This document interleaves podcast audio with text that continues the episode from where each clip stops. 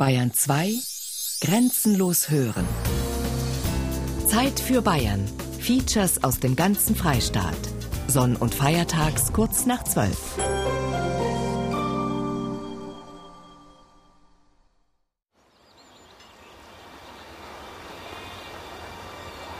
Meine Mittelalterzeit ist also 2004 losgegangen. Da war in Schwarzenreuth bei Neusorg eine riesengroße Schlacht aus dem Bayerischen Erbfolgekrieg.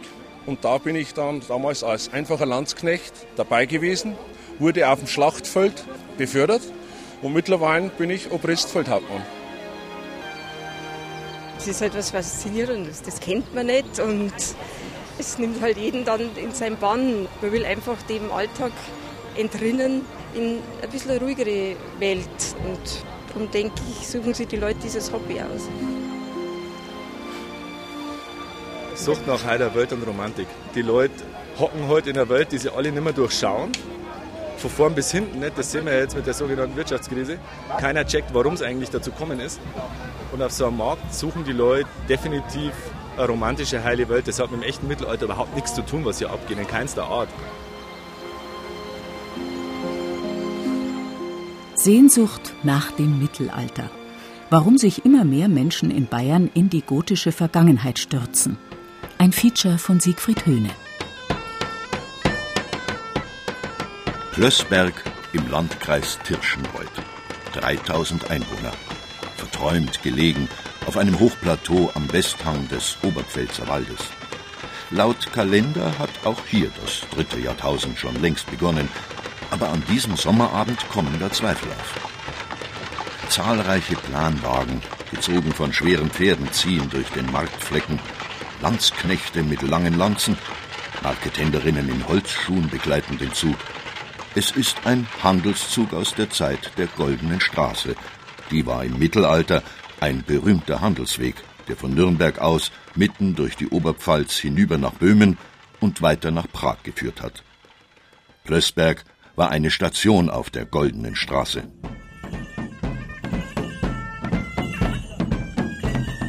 Trommler, Flöten und Dudelsackspieler in bunten Gewändern, Gaukler und Feuerschlucker empfangen die Handelsleute. Die haben an diesem Tag bereits 15 Kilometer Fußweg hinter sich. In Neustadt an der Waldnaab sind sie gestartet. Am nächsten Tag wollen sie weiter nach Bernau, an der tschechischen Grenze. Anstrengend, sehr anstrengend. Wald, nass. Das letzte Stück war ziemlich matschig durch den Wald und eine Geschwindigkeit, die durch die Pferde angegeben worden sind. Also war schon ziemlich schnell und heftig. Aber schön. Aber ja, schön. War echt schön. Die da so klagen und schwärmen, sind finster dreinblickende Gestalten mit wilden Bärten, übergroßen Mänteln aus Baumwolle und schwarzen Filzhosen. An ihren Gürteln hängen martialisch wirkende Kurzschwerter. Wikinger so zwischen 800 und 900 nach Christus. Auf jedem Fest oder egal wo wir sind, auf jedem Lager heißt es immer, die Wikinger aus Bernau, auf die müsst ihr aufpassen. Euer Silberbesteck ist weg, wenn ihr mal wegschaut. Wikinger in Plössberg. Auf einem Mittelalterfest, das im 15. Jahrhundert angesiedelt ist. Aber das spielt an diesem verregneten und kalten Sommerabend in der nördlichen Oberpfalz keine Rolle. Wir sind hier in unser Nachtlager eingezogen rund um die evangelische Kirche in Blössberg. Wir haben alle unsere Zelte aufgebaut. Es sind momentan 30 Gruppen, die hier sind. Wir haben die Goldene Straße. An der Goldenen Straße sind die letzten Jahre sehr viele historische Gebäude saniert, gerichtet worden und auf die haben wir aufmerksam machen wollen. Wir planen seit über eineinhalb Jahren an diesem Zug. Es war sehr aufwendig, aber jetzt, wo wir das erste große Stück hinter uns haben, ist man sehr erleichtert und sehr froh. Und die Leute, die mitmarschiert sind, werden sicher jetzt mit uns eine halbe Bier trinken. Hubert Hauptner, Mittelalter-Fan aus Blößberg. Organisator dieses Riesenspektakels mit 400 bis 500 Teilnehmern. Nicht nur aus der Oberpfalz, sondern aus ganz Bayern. Aus München, Nürnberg, auch aus Österreich und vor allem aus Böhmen. Also uns liegt sehr daran, dass man also nicht auf, diesen, ähm, auf dieser Konsumwelle schwimmt. Uns geht es darum, ähm, auf die Historie aufmerksam zu machen. Denn wir hier in der Oberpfalz haben eine wunderschöne ähm, Geschichte durch diese uralten Handelsstraßen, äh, die oft nur in Vergessenheit geraten sind. Man muss sie wieder aufleben lassen. Ich bin der Obrist Feldhauptmann Irmwert von Brandt. Ich habe den Zug angeführt. Ich bin also der oberste Chef des Zuges, der sogenannte Zugführer Oberbefehlshaber. Und ich bin also verantwortlich, dass der Zug vorankommt und dass ich mit meinen Landsknechten auch die Sicherheit gewährleiste, damit die teils wertvollen Waren geschützt werden vor etwaigen Überfällen. Es ist eigentlich eine historische Gewandung eines Landsknecht-Obristen, ungefähr aus um 1500. Und äh, es ist also nach authentischen, also nach Bildern nachgearbeitet worden.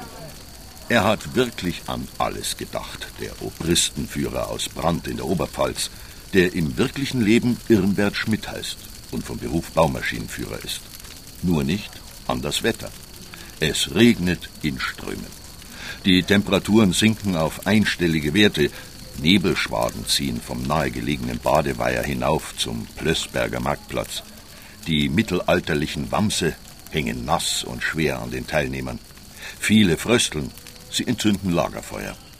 Die Musikgruppe Gothic Teufel aus dem böhmischen Sokolow versucht die Stimmung mit viel Rhythmus und Lautstärke anzuheizen.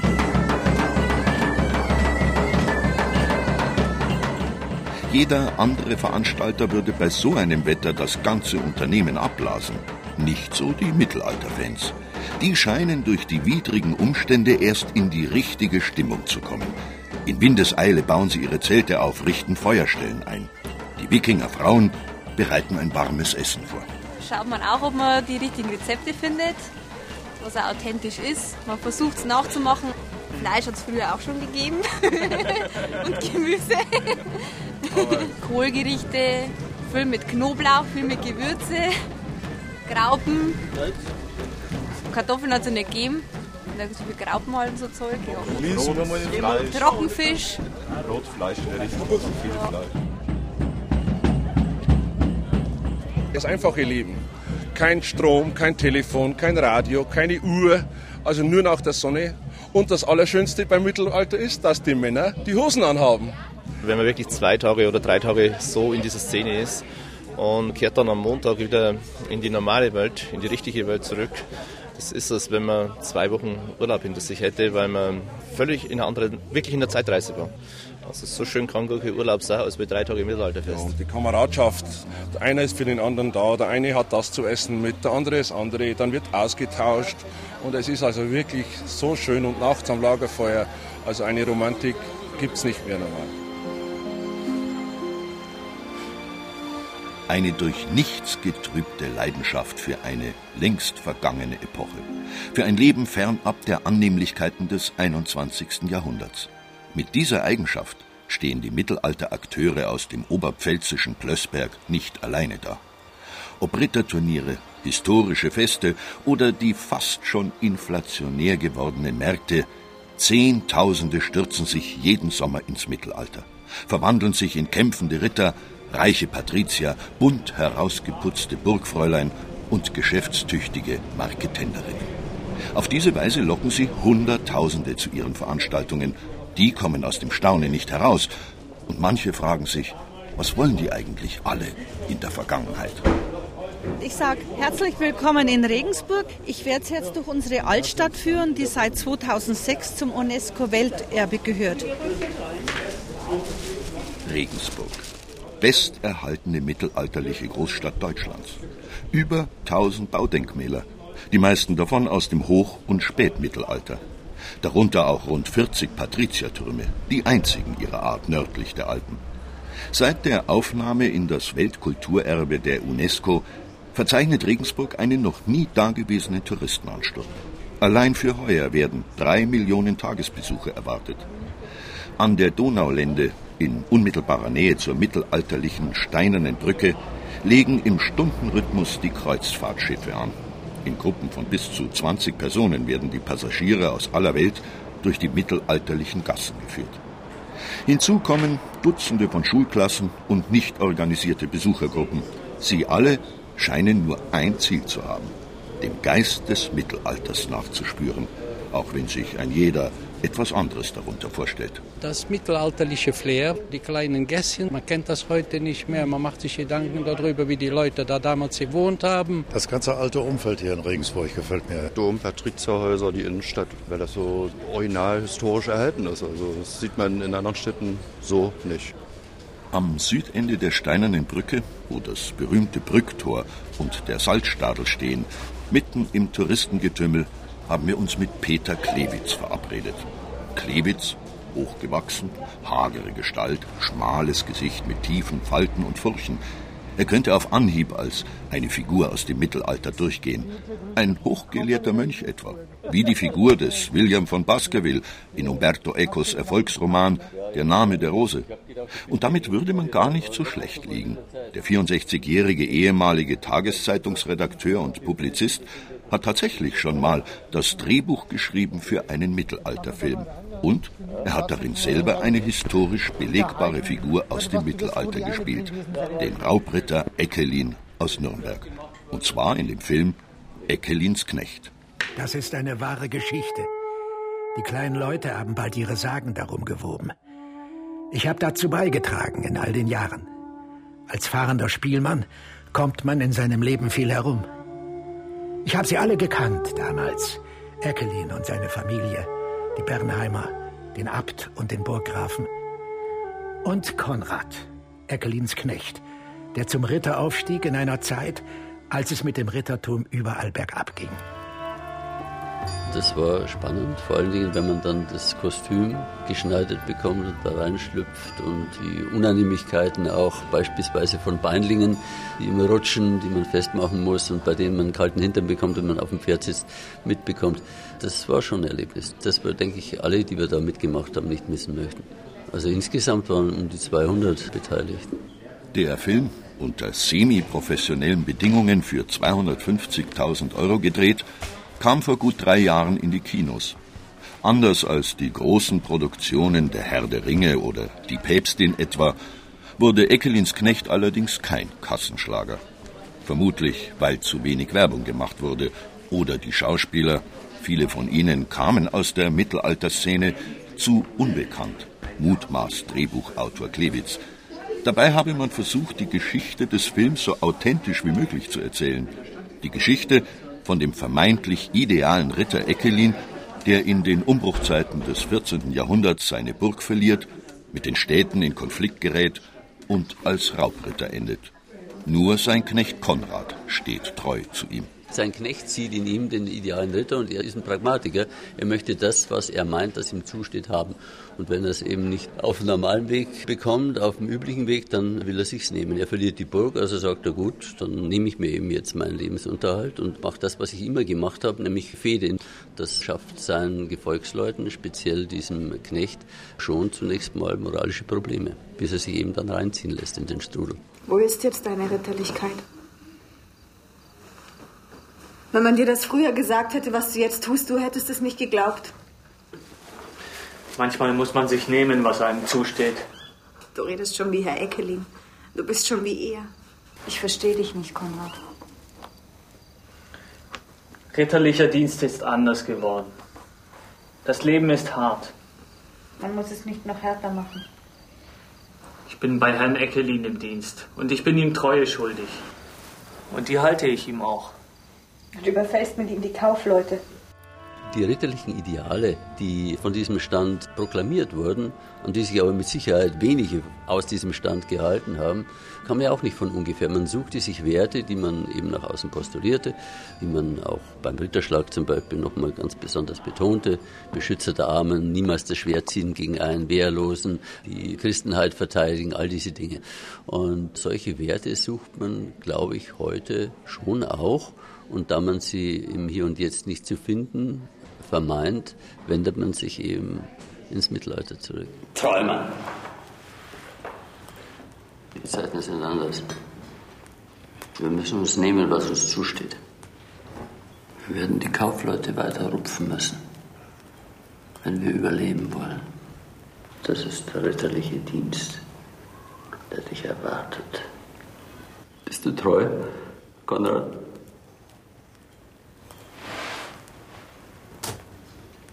Ja.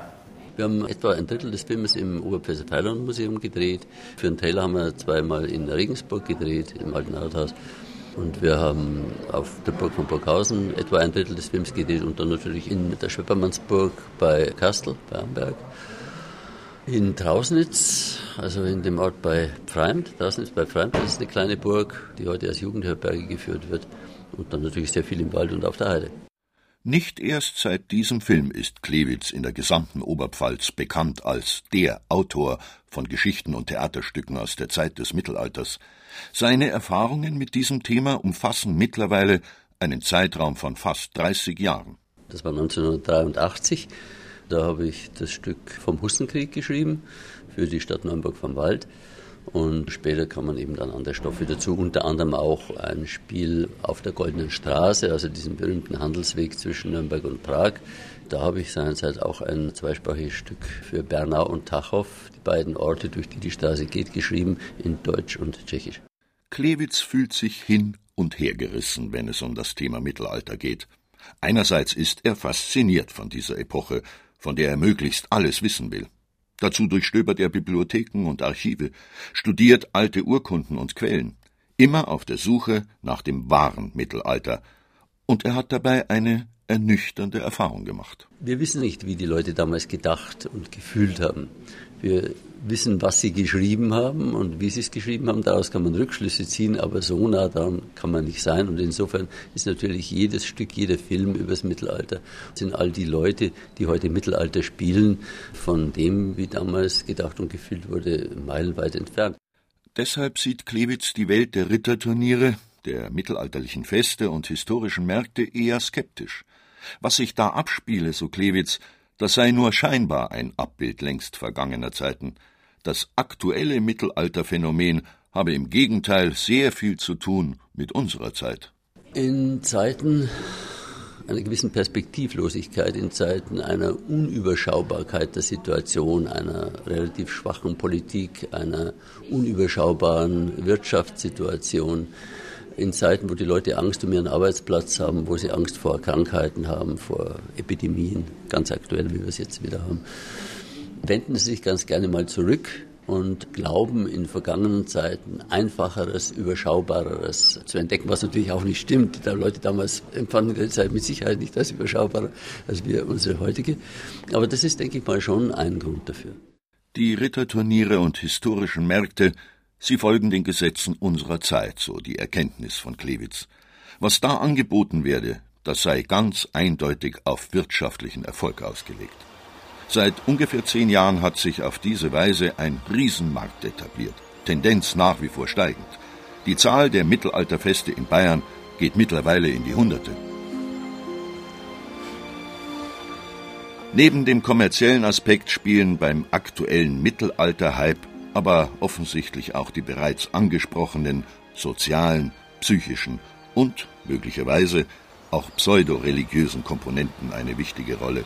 Die Flucht in eine Parallelwelt, das sporadische Eintauchen in sogenannte alternative Lebensformen. Auf jedem Mittelaltermarkt finden sich da beeindruckende Beispiele.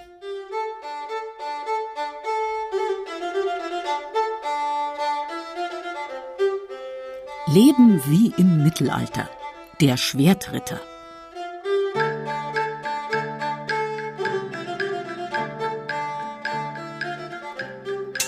Auf einem kleinen Mittelaltermarkt im Regensburger Stadtteil Kumpfmühl demonstrieren Andreas Brückelmeier aus Neustadt an der Donau und seine Freunde aus Ingolstadt einer staunenden Menge, wie ein Ritter im Mittelalter sein Schwert geführt hat. Das Schwert wird mit der rechten oberen Hand eigentlich nur gehalten. Meine Führungshand sitzt unten am Knauf.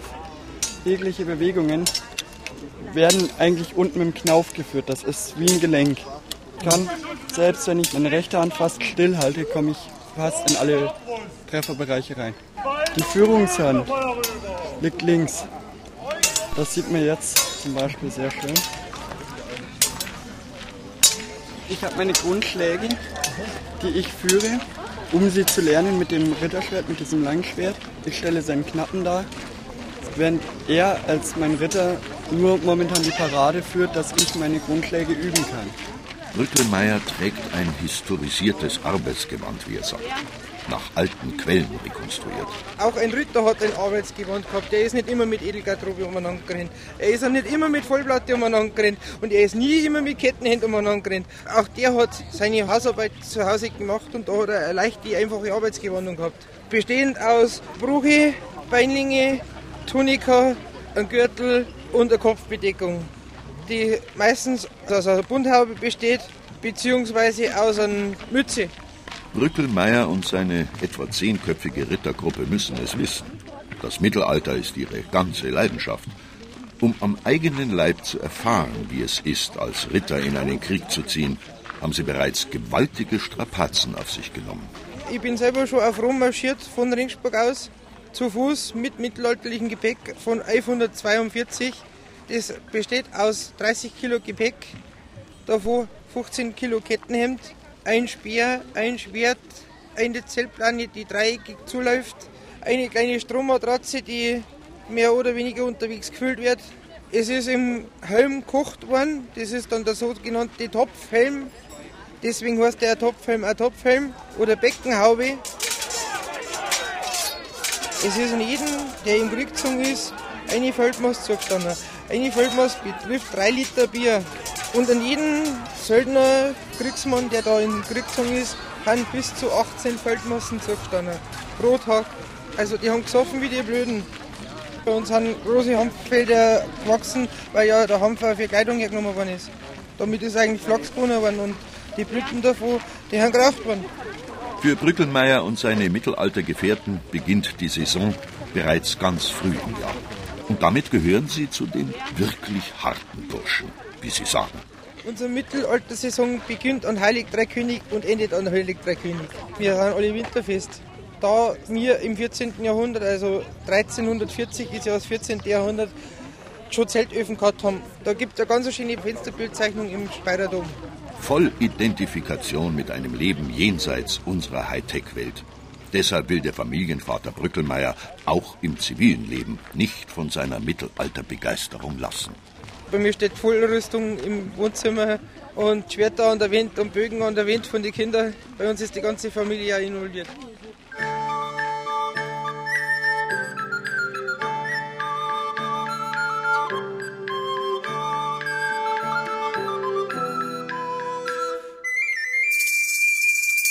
Leben wie im Mittelalter. Der Spielmann.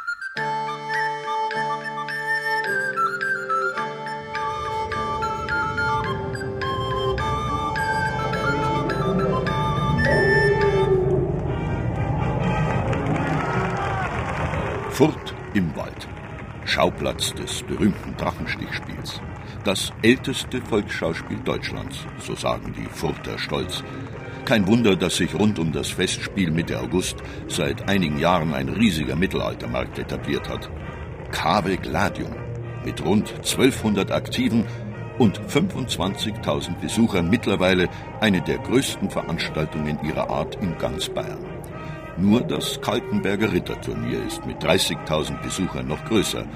Nicht mitgezählt ist da allerdings die Landshuter Hochzeit mit 500.000 Besuchern, das größte Historienspiel Deutschlands.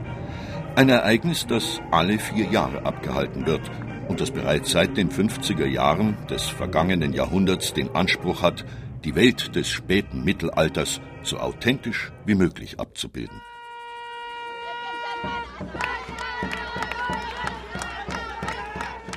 Für 5 Euro Eintritt bietet KW Gladium drei Tage lang alles, was das Herz des Mittelalterfans begehrt. Neben den obligatorischen Ritterkämpfen auch exotische Veranstaltungen. Zum Beispiel ein Bruchenballturnier.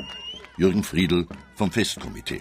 Bruchenballturnier kommt eigentlich wirklich überliefert von den Knappen, die damals schon ihren Ritter retten haben müssen, wenn der vom Ross runtergefallen ist. Und dann haben die gesagt, okay, das trainieren wir, aber da hat sich natürlich kein Ritter zur Verfügung gestellt. Also haben die einen großen Sack genommen, den ungefähr mit so einem Gewicht befüllt, wie so ein Reiter ist. 80 Kilo ist auch unser Ball.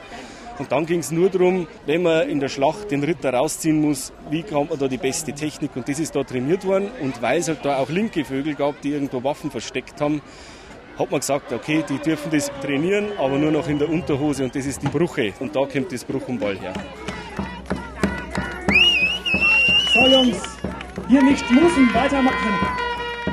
Wir haben äh, jede Menge äh, auch aus Österreich da. Wir haben auch welche von Italien da. Also es ist immer kunterbunt gemischt bei uns. Äh, tschechische Nachbarn haben wir natürlich auch da. Also es ist so, dass sich da schon ein kleiner Kreis gesammelt hat, der jetzt aufs KW Gladium fährt. Manche machen schon mittlerweile Urlaub, sind eine Woche früher da, bauen das Zelt auf. Freut uns natürlich. Drei, zwei, eins, aus! Aus! Der Sieger! Der alte Landessieger ist das Vereinigte Deutsche Lager! Das Publikum grölt. Das Bier fließt in Strömen aus hochmodernen Zapfhähnen in moderne Glaskrüge. Stimmung wie bei einem Fußballturnier. Eine Steigerung scheint kaum möglich. Doch auch beim KW Gladium gilt das Gesetz des 21. Jahrhunderts immer was Neues bieten. Je ungewöhnlicher, umso attraktiver. Zum Beispiel eine Mittelalterhochzeit. Man nennt mich Amira aus Byzanz und habe gestern hier geheiratet, meinen Raubritter Sarolf den Schwarzen. Ganz große Trauungszeremonie. Eine Freundin von uns von der Midgard-Sippe hat sich eine wunderschöne Zeremonie ausgedacht. Und nach dem Ablaufplan haben wir hier zwei Brautzüge aufgestellt, sind gemeinsam vorgelaufen zur Hauptbühne auf dem großen Platz. Und der Prediger von dem Freien Ritterorden der Templer hat uns dann getraut. Und das war wirklich ernsthaft. Standesamt haben wir im Mai gehabt und heute haben wir mit 160 Gästen richtig die Trauungszeremonie dann gemacht, statt Kirche. Es war eine orientalische Zeremonie, weil europäische, da gibt es wenig Grundlagen, wenig Vorlagen, wie man das machen kann. Und da haben wir so von allem, was man irgendwie machen kann, ein bisschen zusammengestöpselt. Wir haben keinen Fahrer dabei gehabt. Wir sind Heiden. Meine Zeit ist so 1100 rum. Amira aus Byzanz heißt im wirklichen Leben Claudia und kommt aus dem Münchner Osten. Sie ist zusammen mit ihrem Ehemann Stammkunde am KW Gladium. Sie fährt jedes Jahr nach Furt im Wald. Für sie ist es das schönste Mittelalterfest, das man sich vorstellen kann. Für sie nur konsequent, am KW Gladium zu heiraten. Selbstverständlich nicht in Weiß. Nein, weiß heiratet man erst seit dem 20. Jahrhundert. Das kam erst 1920 sowas auf. Schwarz meistens Festtagsgewand, ja. Da hat man ein neues Festtagsgewand bekommen zur Hochzeit. Oder was man halt so hatte. Also bei mir war es rot. Dunkelrot. Orientalische Kappe mit Federn und Perlen bestickt. Und der Bräutigam mit Rüstung. In voller Rüstung. Richtig bronierter schwarzer Kürass und Helm auf. Also wir haben ziemlich geschwitzt alle. Sieht man uns an, dass wir alle einen leichten Hitzschlag haben und Alkohol. sind Strömen geflossen, deswegen sind wir noch nicht so fit.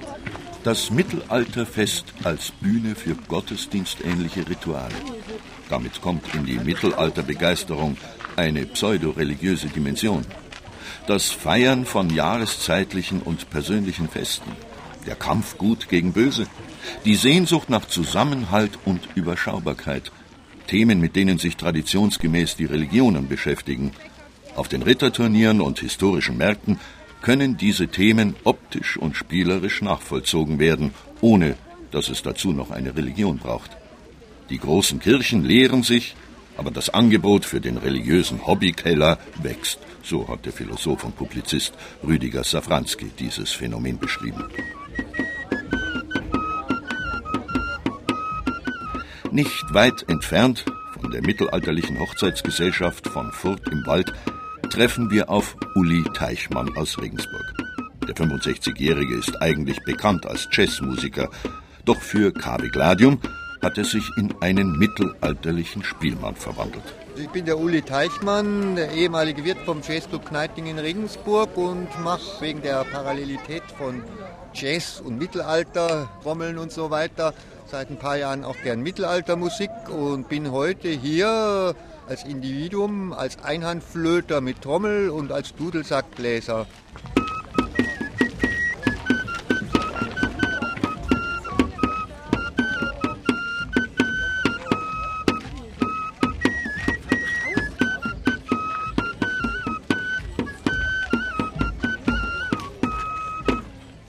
Ja Musik vom 12. eigentlich bis zum 15. Jahrhundert, wo die meisten Bands auch spielen, wo man dann noch streiten kann, ob das überhaupt noch Mittelalter ist.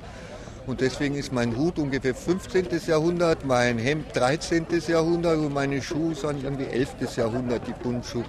Obwohl die Bauern haben Bundschuhe auch noch getragen während der Bauernkriege, das war ja dann das Zeichen der Bauern, aber die waren ein bisschen anders gebunden als meine. Uli Teichmann legt Wert auf authentisches Musizieren nach überlieferten Stücken und Melodien. So sagt er.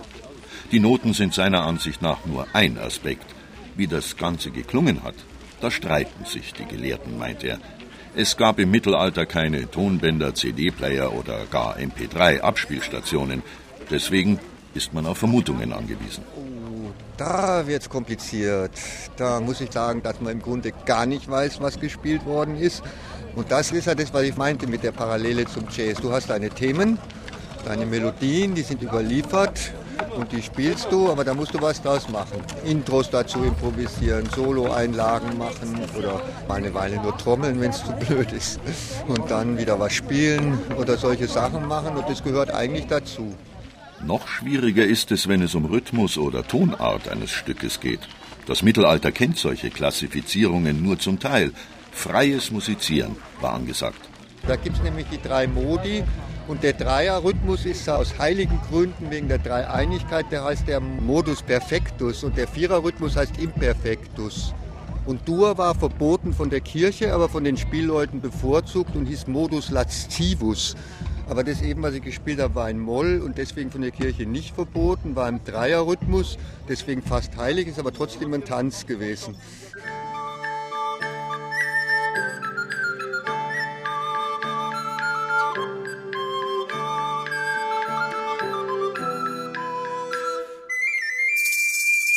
Leben wie im Mittelalter.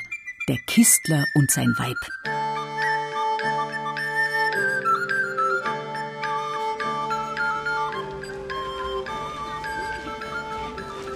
Vom Riesenspektakel Cave Gladium in Furt im Wald zurück nach Regensburg.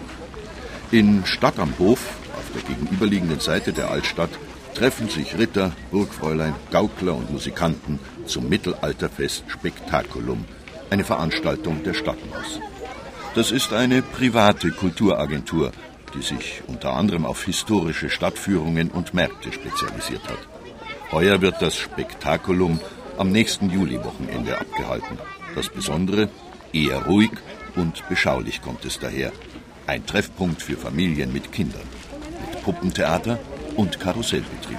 Weil es den Kindern gefällt und die sollen mal sowas sehen. Das ist ganz interessant für die Kinder, so Zeltleben. Es ist ein guter Eindruck, den man sich hier verschaffen kann. Vor allem die Kostüme oder auch die Musik ist auch immer ganz interessant. Ja. Gleich beim Eingang steht der Schüler Thorsten Hörbrand mit Füller und Schreibbrett. Der Gymnasiast verfasst eine Facharbeit zum Mittelalterphänomen, befragt dazu Teilnehmer und Besucher. Dazu hat er schon viel über das historische Mittelalter gelesen. Mittelalter ist so anders als die heutige Gesellschaft, das ist wirklich ein absoluter Kontrapunkt. Fängt man an bei den hygienischen Bedingungen und geht über alles Mögliche. Natürlich heißt ja nicht umsonst im Englischen The Dark Age, weil es eben dunkle Zeiten waren, vor allem auch von dem, wie es mit der Brutalität war. Ich würde da sicherlich nicht gerne leben wollen, aber in der heutigen Gesellschaft ist es trotzdem ganz angenehm, in dem Scheinmittelalter zu leben. Ich glaube, das ist so ein Urinstinkt, den jeder Mensch in sich hat, wenn man als Kind das erste Mal so ein Holzschwert in der Hand hält. Und noch etwas hat der wissbegierige Gymnasiast herausgefunden. Auf den Mittelaltermärkten dreht sich doch vieles ausschließlich um das Geld. Eine Einschätzung, die auch Daniela Mühlbauer bestätigen kann. Die Lappersdörferin betreibt mit ihrem Mann einen mittelalterlichen Möbelmarkt. Als wir angefangen haben, waren die Märkte authentischer oder die Leute. Und jetzt ist es halt eigentlich, jedes Kuhdorf hat eine 900 Jahre Feier, macht Mittelaltermarkt, in Anführungszeichen. Es gibt jetzt so viele Händler, die sind ja nicht mehr gewandelt nach Mittelalter, verkaufen nichts, was man irgendwie vom Gespür her sagt, das passt dazu. Mühlbauer und ihr Mann müssen es wissen. Sie ziehen schon seit Jahren mit ihrem Planwagen von Mittelalterfest zu Mittelalterfest.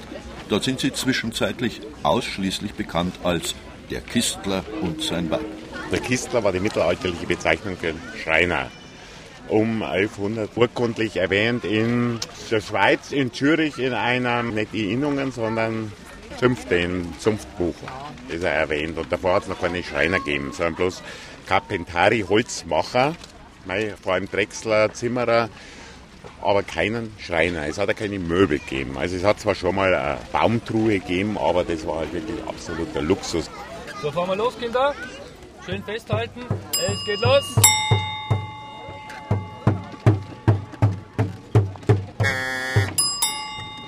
Bin eigentlich Schreinermeister und auf Restaurierung spezialisiert. Wir haben also im Umkreis bis 300 Kilometer Baudenkmalrestaurierung. Ein Highlight war zum Beispiel das Maximilianeum, die Eingangstür vom Plenarsaal haben wir neu rekonstruiert.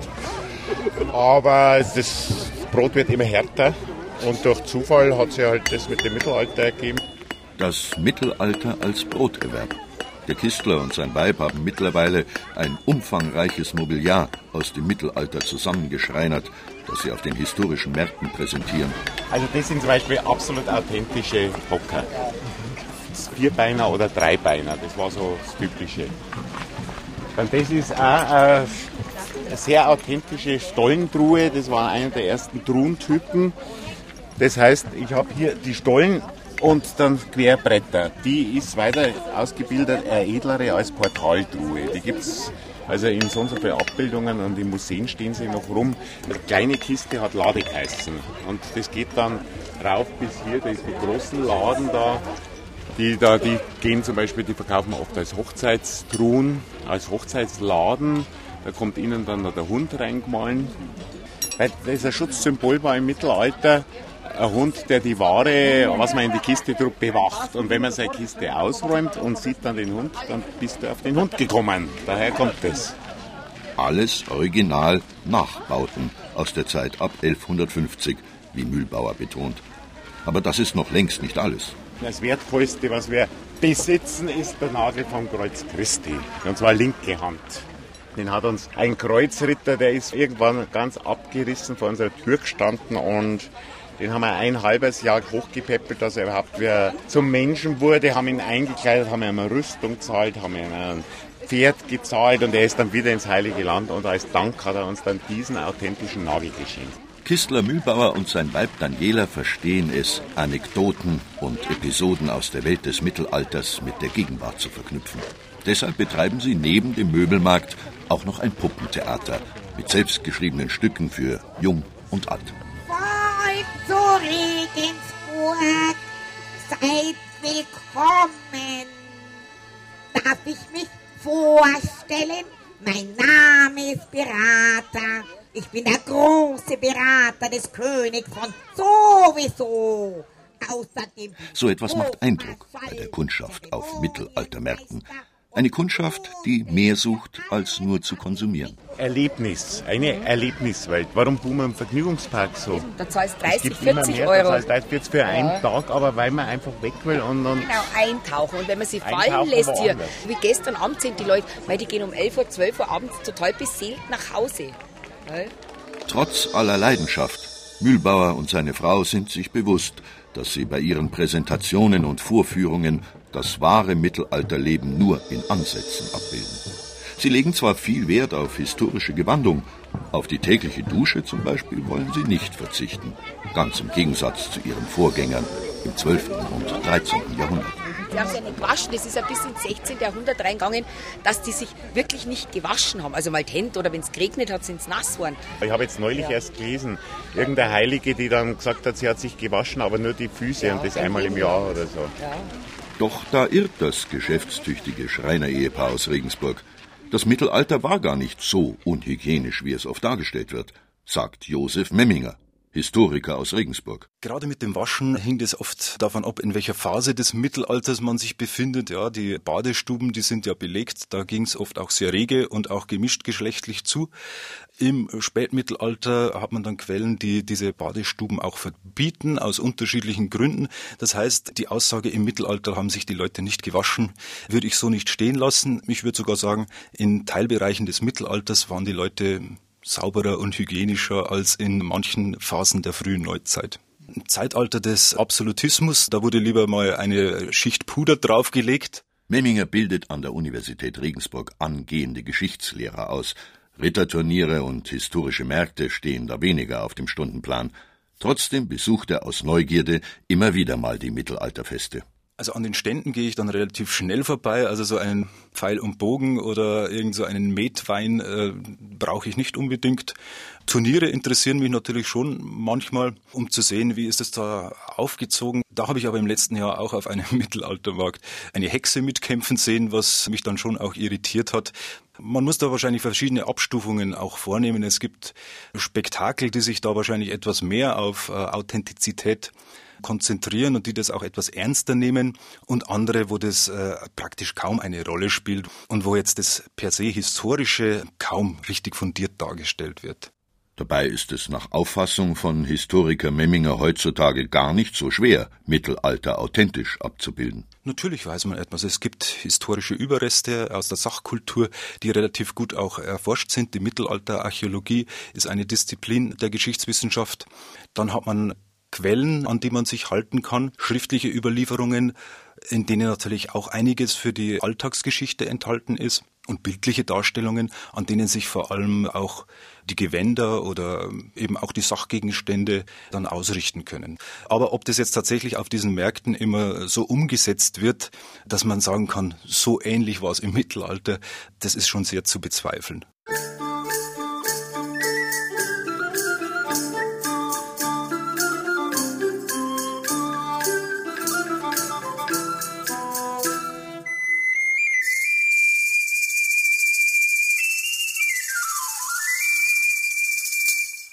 Leben wie im Mittelalter. Der Tempelritter.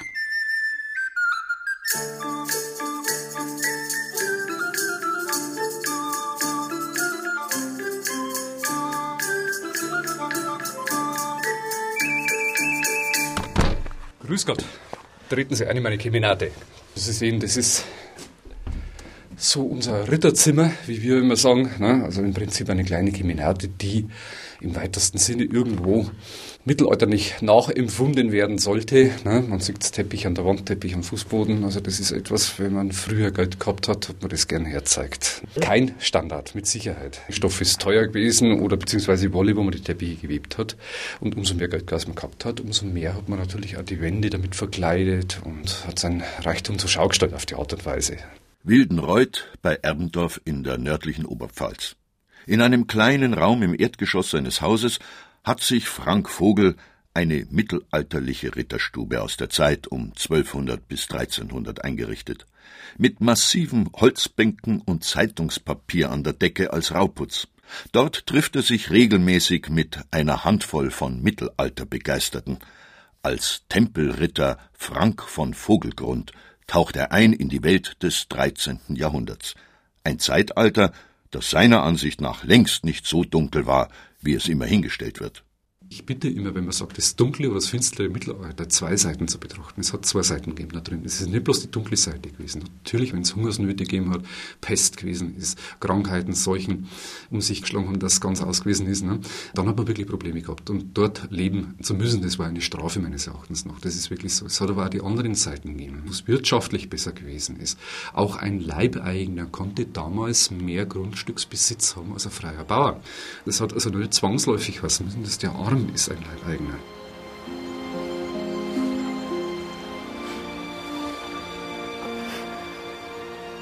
Wenn man sich mit der Geschichte befasst, und das kommt man unweigerlich, befasst man sich irgendwann damit, wenn man da drin steckt, das macht man, dann ist es so, dass man feststellt, dass die Zeit sehr, sehr hart gewesen ist. Ne? Dass die Leute wirklich Entbehrungen gehabt haben, aber auch nichts ausgelassen haben, um ihre Freude und ihren Spaß zu haben. Das ist also.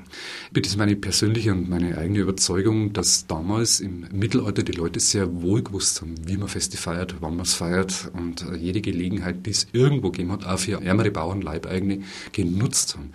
Raus aus dem Alltag. Der 44-Jährige, der im wirklichen Leben Versicherungsberater ist, hat sich das Gewand eines Tempelritters angezogen. Authentisch, bis zur Unterwäsche. Nur das 25 Kilogramm schwere Kettenhemd fehlt.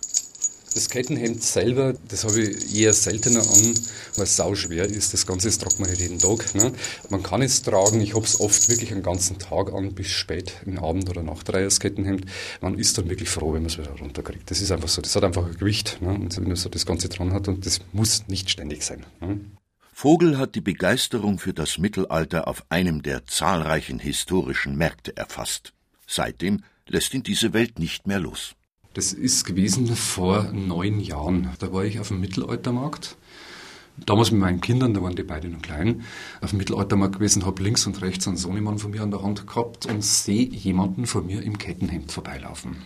Und habe den angeschaut und habe gedacht, das Museum, das ist meins, das brauche ich jetzt. Ne? Aber so Initialzündung ist das gewesen. Ne? Wird immer mehr statt weniger. Ich habe mir gedacht, ich bin irgendwann einmal fertig damit, irgendwann weiß ich nicht mehr, was ich machen soll. Aber weit gefehlt, man wird da nie fertig damit. Ne?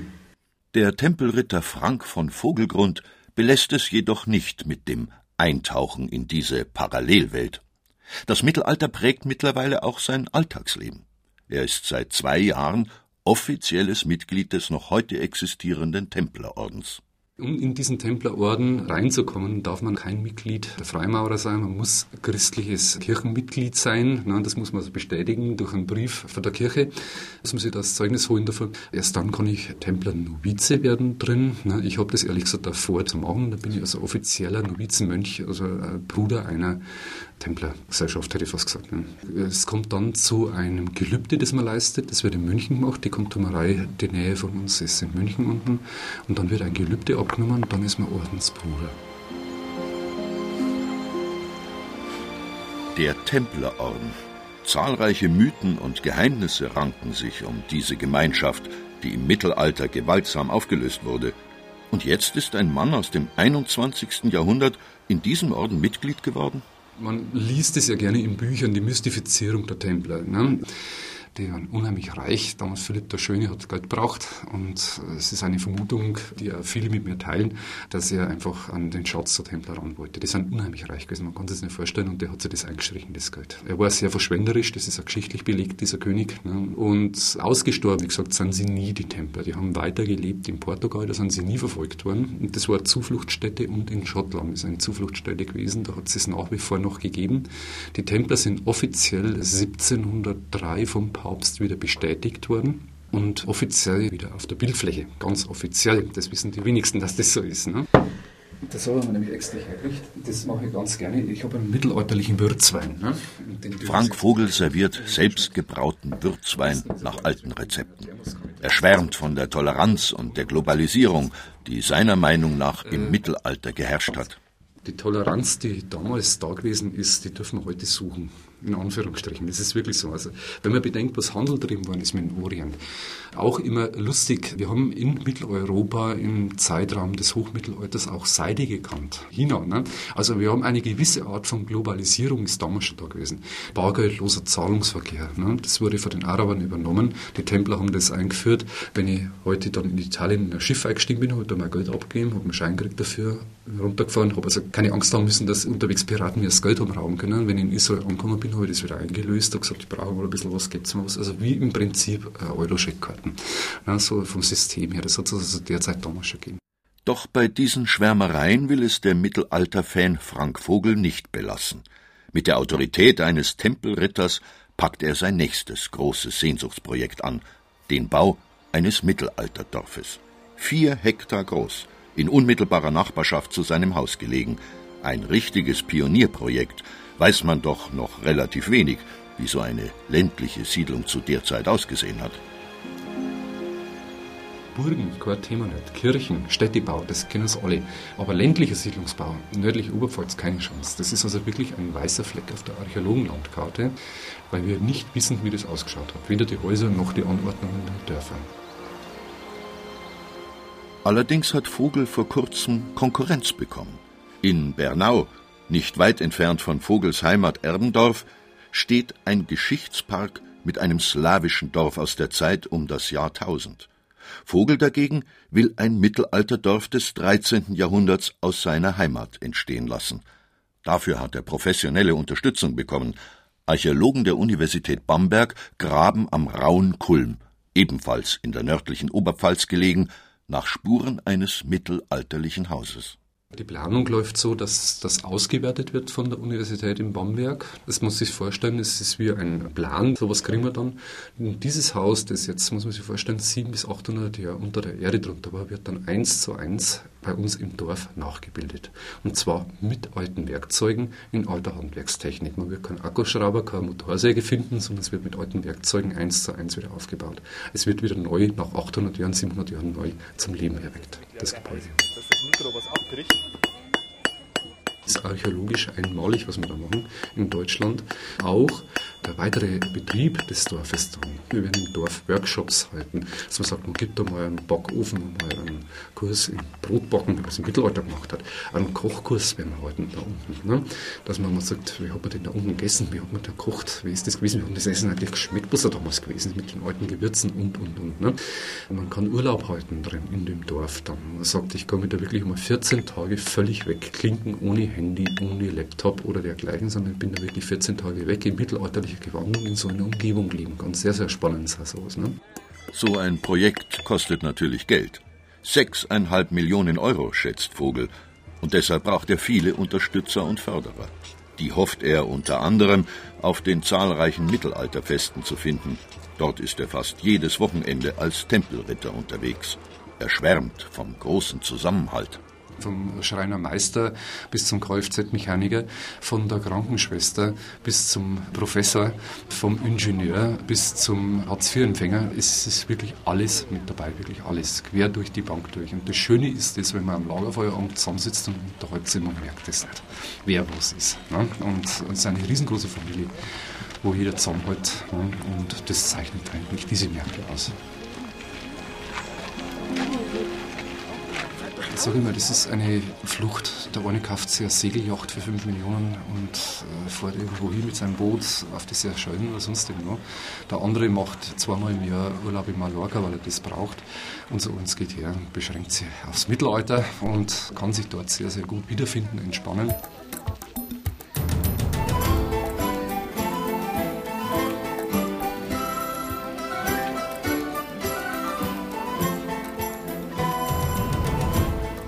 Leben im Mittelalter zurück in die Welt des 21. Jahrhunderts.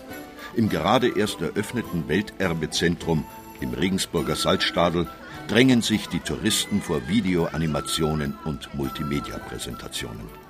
Den Bau der Steinernen Brücke im 12. oder des Regensburger Doms im 13. Jahrhundert etwa können die Besucher hier virtuell nachvollziehen. Ihre Gesichter strahlen. Die Begeisterung und das Interesse am Mittelalter werden Zukunft haben, ist Mittelalterexperte Peter Klewitz überzeugt. Das wird mit Sicherheit weiter existieren. Also vielleicht nimmt der Mittelalter-Hype ein bisschen ab, aber es wird die Szene sicher nach wie vor geben. Die ist so stark etabliert und es ist mittlerweile ein solcher starker wirtschaftlicher Faktor, dass so leicht von keiner Seite darauf verzichtet wird. Und Leute, die sich historisch interessieren, gibt es immer.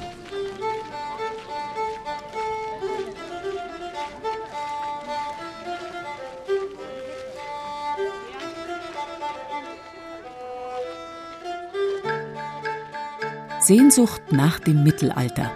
Warum sich immer mehr Menschen in Bayern in die gotische Vergangenheit stürzen. In der Reihe Zeit für Bayern hörten Sie ein Feature von Siegfried Höhne. Sprecher war Alexander Duda. Ton und Technik Roland Böhm. Redaktion Gerald Huber.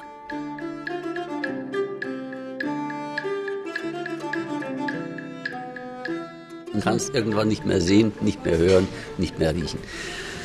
Aber dann ist die Recherche abgeschlossen, man hat Abstand zur Sache, man hat Freundschaften geknüpft, man trifft die Leute wieder. Und irgendwann sitzt man dann doch wieder in Gewandung bei Mittelaltermusik am Lagerfeuer.